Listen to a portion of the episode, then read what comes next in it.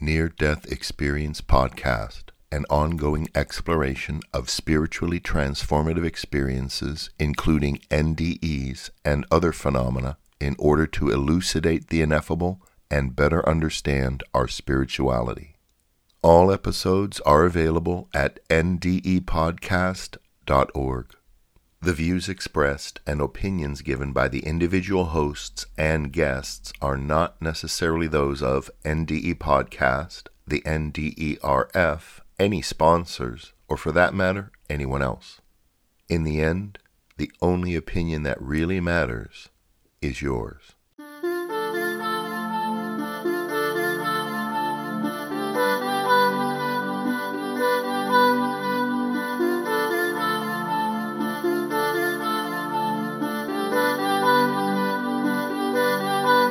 Welcome to Near Death Experience Podcast, the official source of audio accounts for the Near Death Experience Research Foundation.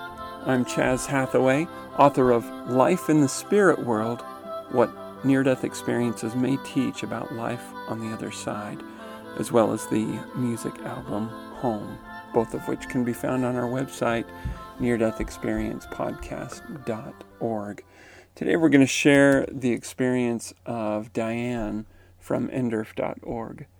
Diane says, I was a nurse for 35 years, working night shifts as a house supervisor. I loved my job. I ran to Code Blues, helped with organ donation, and helped patients die with dignity. I retired in April 2014 so I could spend more time with my husband. In 2016, I was noticing some shortness of breath when going upstairs or when cutting the grass. I hesitated telling my nurse practitioner about this, but I did. She sent me for a treadmill test, which did not show much except high blood pressure. I was also asked to see a cardiologist, which I did, and the other tests were done. Finally, the CAT scan with dye showed a blockage. I went to the catheter lab. The doctor could not even get the line in my left main artery without my blood pressure dropping. He did not finish the catheter procedure and quickly told my husband and daughter that it was bad and that I needed a double bypass. I was transferred to the hospital immediately. My daughter, who is also a nurse, understood all of this. I had double bypass surgery on July 8, 2016. On the morning of the surgery, I told myself that I had lived a good and honest life, and I placed myself in God's hands. I was nervous and scared as they wheeled me into a large room with multiple blue sterile supplies. The nurses looked at me and said, Good morning, Diane. I couldn't believe they knew my name, but it did help me relax. The anesthesiologist was kind and soft spoken. Sometime during the surgery, I had a wonderful experience. I am supposing it was during the time they put me on the heart lung machine. It could have been seconds or minutes that I was clinically dead, but I do not know for sure. I just know that I drifted slowly out of my body to a very cloudy, misty place. I rose slowly, as if it, I was on an escalator. I did not see myself, nor did I see or worry about those on earth. As I slowly rose, I saw my grandparents. The men were on the left and the women were on the right. I recognized them right away, although I only saw one grandfather in my earthly life. My grandfather H was wearing a black suit and white shirt that was loose around the neck with no tie. He was holding his black hat that I have seen pictures of. My grandmother H was wearing a very lacy, layered dress. Her hair was pulled back and pinned in two places away from her face. My other grandparents had on less dressy clothing because they were farmers. They all smiled at me lovingly, kindly, and I felt peace and safety. They did not say one word or beckon me to come closer. I say they were on the left and right because they were on the beginning of a path that went on back and was lined with other people. I was not privileged to see their faces, but I felt they were my relations and people that I had known. As the path turned and went back further, I could see a beautiful sunset or sunrise with colors of white, yellow, and gold. I could see the outline of people standing on their tiptoes who were trying to see me. They were leaning to the left and right, trying to get a peek at who had come to visit them. I was never afraid, just amazed. My grandparents were not old or crippled. They were in their thirties. They were happy and at peace. I looked into their eyes and I knew they were happy. I slowly faded away and must have gone back into my body. The next thing I knew, I was coming around the next day after surgery. I did not tell my daughter and husband about this experience until the second day, but I knew something very special had happened to me. It was so real and was not a dream. I could describe it in detail for weeks afterwards. After I got home and after months of recovery, I kept feeling that there was something that I was supposed to do, and it kept bothering me. It had to do with my grandmother H. It was a message that I was to give to family. Let me try to explain this. Grandmother H had three children. She played favorites with two of the daughters. The one daughter never forgave her for this. As she grew up and married, she passed on this dislike of her grandmother to her grandchildren. I know this for a fact because my cousin would openly show and talk about her dislike of grandmother H. Two months after my surgery, my cousins, the estranged grandchildren, wanted to have a reunion. This was unusual for all of them to come to Indiana at one time. This did happen, and I knew in my heart that I was to convey a message to my cousin, who was so vocal about my grandmother. At the reunion, I took her aside and told her that I needed to tell her something, so we spoke in private. I told her about my surgery and my experience.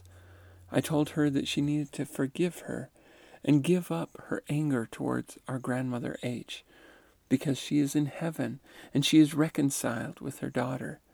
They are happy. Grandmother H must have done some good things on earth to deserve going to heaven, which is where I believe I was. My cousin began to cry. She said, You're not going to believe this. But my husband and I talked about all of this on our way from Virginia. We talked about the dislike and feelings that I had toward Grandmother H.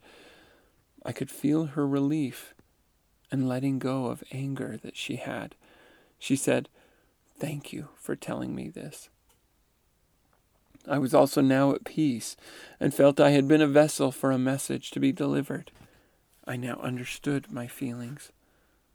I had been bothered by the fact of how I had been given the message, but now, after reading Evidence of the Afterlife by Jeffrey Long and Paul Perry, I now know it was mental telepathy. This answers my question that I had been pondering. My grandparents did not have to say a word. I just knew what they were thinking. And that is the end of Diane's account. You know, in near death experiences, there are many people who experience meeting someone that they've known from this side.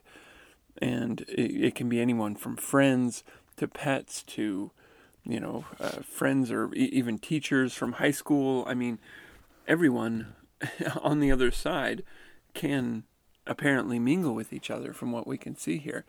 But um, there does seem to be a very strong tie to family.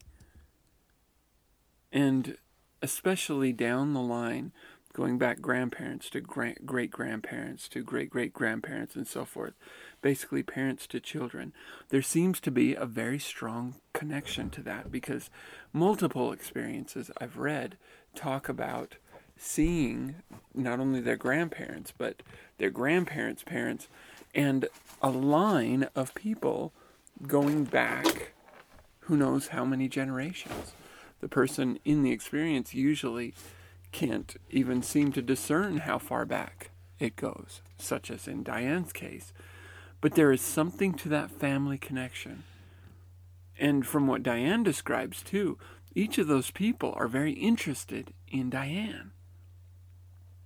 Now, if, if they've never met in this life, if they, you know, died before Diane was ever born, why do they have this connection with her?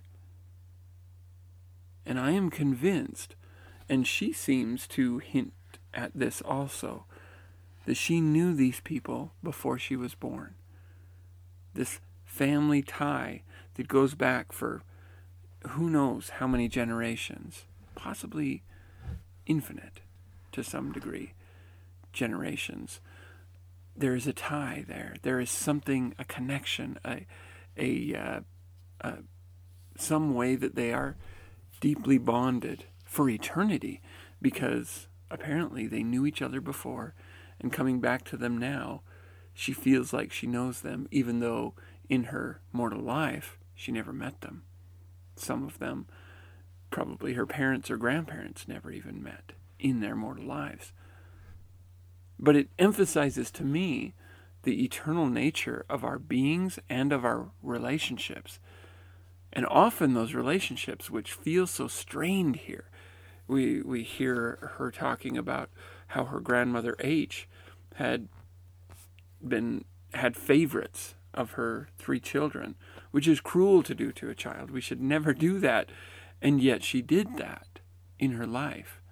And whether the reconciliation between grandmother H and her daughter happened before their death is not clear. In fact, it hints that it was not resolved in this life because that uh, hatred or, or resentment for um, that favoritism seems to have passed on to her, to grandmother H's grandchildren, um, including this one child who was the child of the non favorite, if I'm understanding that right, the non favorite child, and she's bitter about it, and and they are talking about her bitterness on the ride up to this uh, reunion with her family. And uh, it's very interesting to me that that grandmother and daughter, or I should say the mother and daughter, who are the grandmother and, and the mother of the bitter child who is still alive, have not only gotten past that, but that they are very loving and cordial in the next life. That tells me that they looked, they, whatever it was that caused that reconciliation, it has taken place, and that there is no longer reason for bitterness to continue. Certainly, there is reason to learn from the experiences. Uh, certainly, this child who was bitter should learn that she better not have favorites of her own children. That should be the case. We should learn from other people's mistakes, especially those in our family. But the bitterness, the, the anger, the hatred there that may have been one day justified in some way has been rectified on the other side. And it makes me think what about your relationships? What about the things, you know, maybe there's someone who is you're bitter toward, and for good reason. Maybe they were abusive. Maybe in some way they were um, something of a bully or cruel in some way. I'm not suggesting that you go and and take up that relationship again because in this mortal life, often abusive people, manipulative people can't be recovered in that way in this life. But that does not mean that it cannot happen in the next life.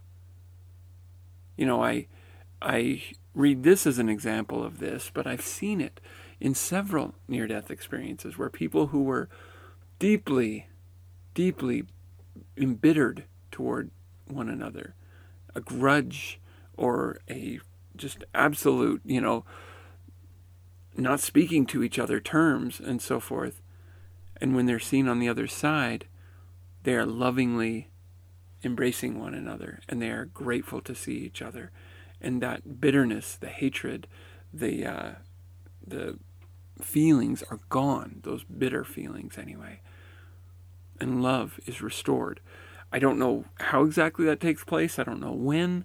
I don't know if it takes time on the other side, if it's something that goes away with, you know, with time, or maybe it's just that having that mental telepathy that, uh, again, Diane mentions, they're able to see from each other's perspectives and able to see why that bitterness carried on, and they're able to see there's no reason to carry this on. We can end it right now, and let's please do. And they do. Does this always happen? Well, probably not. Probably not. We know of of hellish experiences of people writhing in bitterness towards people, writhing in what turn out to be, at least in that setting, very selfish states of mind where they are are you know kind of corroded in their own shell of bitterness and grudge and, and so forth and they just can't look past something and it's and it's just haunting them apparently eternally because they're just not willing to let go of it. And it's holding them back and it's hurting them. And they could let go at any moment. Heaven is right in their reach within just a matter of letting go of that hatred and they will be able to move on. But they're not willing to do it. So it's not that it's not that uh, it can't you know that automatically absolutely you know everything's forgiven always you know by every individual not necessarily but i will say that it is available that that breaking of the bonds that come from from bitterness we can be liberated of those now, does it have to wait for the next life? Sometimes maybe yes. And sometimes maybe no. If there are toxic relationships where you should be separated from someone, go ahead and wait until the next life to, to deal with those relationships because they probably can't be. There are some people who are genuinely sick in some way uh, you know, and I hesitate to use that word because it sounds, I don't know, it's got, it comes with baggage, I guess you could say, but there are conditions that people have, manipulative disorders, where they, they can't help but manipulate people. And somebody who has that is often not a healthy person to have a relationship with, at least not in this life. But when they get to the other side, all of that will all of all of those faults that came with the mortal experience, be they genetic, be they because of, of some conditions, be they because of, of some kind of nurturing that went wrong, brokenness, so to speak, all of that will be lifted so they can heal of that. And once they heal of that, just imagine somebody who lived a really narcissistic, manipulative, hateful life going to the other side, having the uh, physical aspects of that removed from them so they have the capacity to feel and recognize empathy for what it really is, seeing from others' perspectives, and then having a life review where they're seeing from other people's point of views and seeing what they've done and how they've treated people. It's going to be a heartbreaker, but it will also be a deep spiritual lesson, one that they probably sought before coming to this earth. Is that a bold statement? Yes. Time and again in these near death experiences, it seems to be the case that some people choose to come as bullies, as, you know, somehow abusive people, so that they can learn from the experience and possibly, hopefully, break the cycle in their family or break the cycle in the that that comes from the group of friends that they grow up with that that tarnish their their lives and so forth to overcome that is a great spiritual lesson and they seek that in coming it, it, not everybody I, I don't know maybe not everybody, but I think it that it sometimes does happen. And so they come and they experience this life and they learn from it. And sometimes they overcome those problems in this life, sometimes they just learn from them in this life, and other times they don't until the next life. But think of that life review and they see everything for how it really is. Seeing through the eyes of God, so to speak. And they're going to have to learn to forgive themselves, of course, and that will be the hardest thing of all. But when they do, and they can, and they can reach in the in themselves and see, okay, it's time to heal and grow and learn from this experience. Then emerging from that, they can go to those people they hurt, and those people can sense what they have just been through. Imagine how much easier it's going to be to repair those relationships and be able to embrace in true, pure love. The love that we describe as the love of God, that unconditional love that people feel when they're going to the other side. It emanates from anyone and everyone. And that is, I think, why. Because we see as if through God's eyes. And so those relationships that are hurting that are continuing to hurt. We don't have to worry about, well, that person's not going to heaven. That person's going to be one of those corroded people in the whatever, you know, place experience. Maybe, maybe not. That is not up to you to decide. It actually has nothing to do with you. Now, true, you may be a victim of the abuses that they that they caused, and and that is unfortunate for you but even that can be a great spiritual or have great spiritual lessons in them if you're willing to le- learn from those things if you're not willing to learn them now you will in the next life you'll have a life review and you'll see what they went through anyway i just think that's worth noting because if we are in a position to fix the relationships that we have in this life and it would be appropriate to do so, I encourage you to seek that blessing. Because think about it when you're when you get to the other side and you see the the hurt that you were caused and that and that you caused them and so forth and you see that in the context of making up with them later which hopefully you will do now You'll see what a great spiritual lesson it is because you'll learn much of that lesson here. You can for those kinds of relationships that have potential for redemption. And those that don't, it's okay. You can forgive and still avoid the relationship. Sometimes that's quite necessary. But it's okay to forgive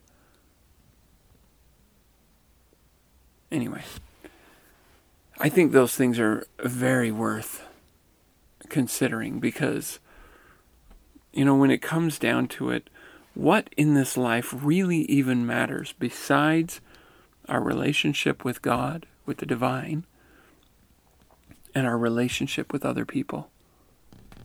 And it's true that our relationships with other people come with so much weird baggage. Let's face it, they come with some really bizarre baggage. Some of it very painful, some of it just goofy. But when we see it in this light and when we see the potential of it, we can let go of the bitterness. And yes, there will st- there's still going to be bumps and bruises along the way. Things that are said, offensive things that you have every reason to be offended for. But you can choose to, you know what? I'll let that be resolved in the next life. I'm going to forgive it because it's not going to do me any good to carry this on.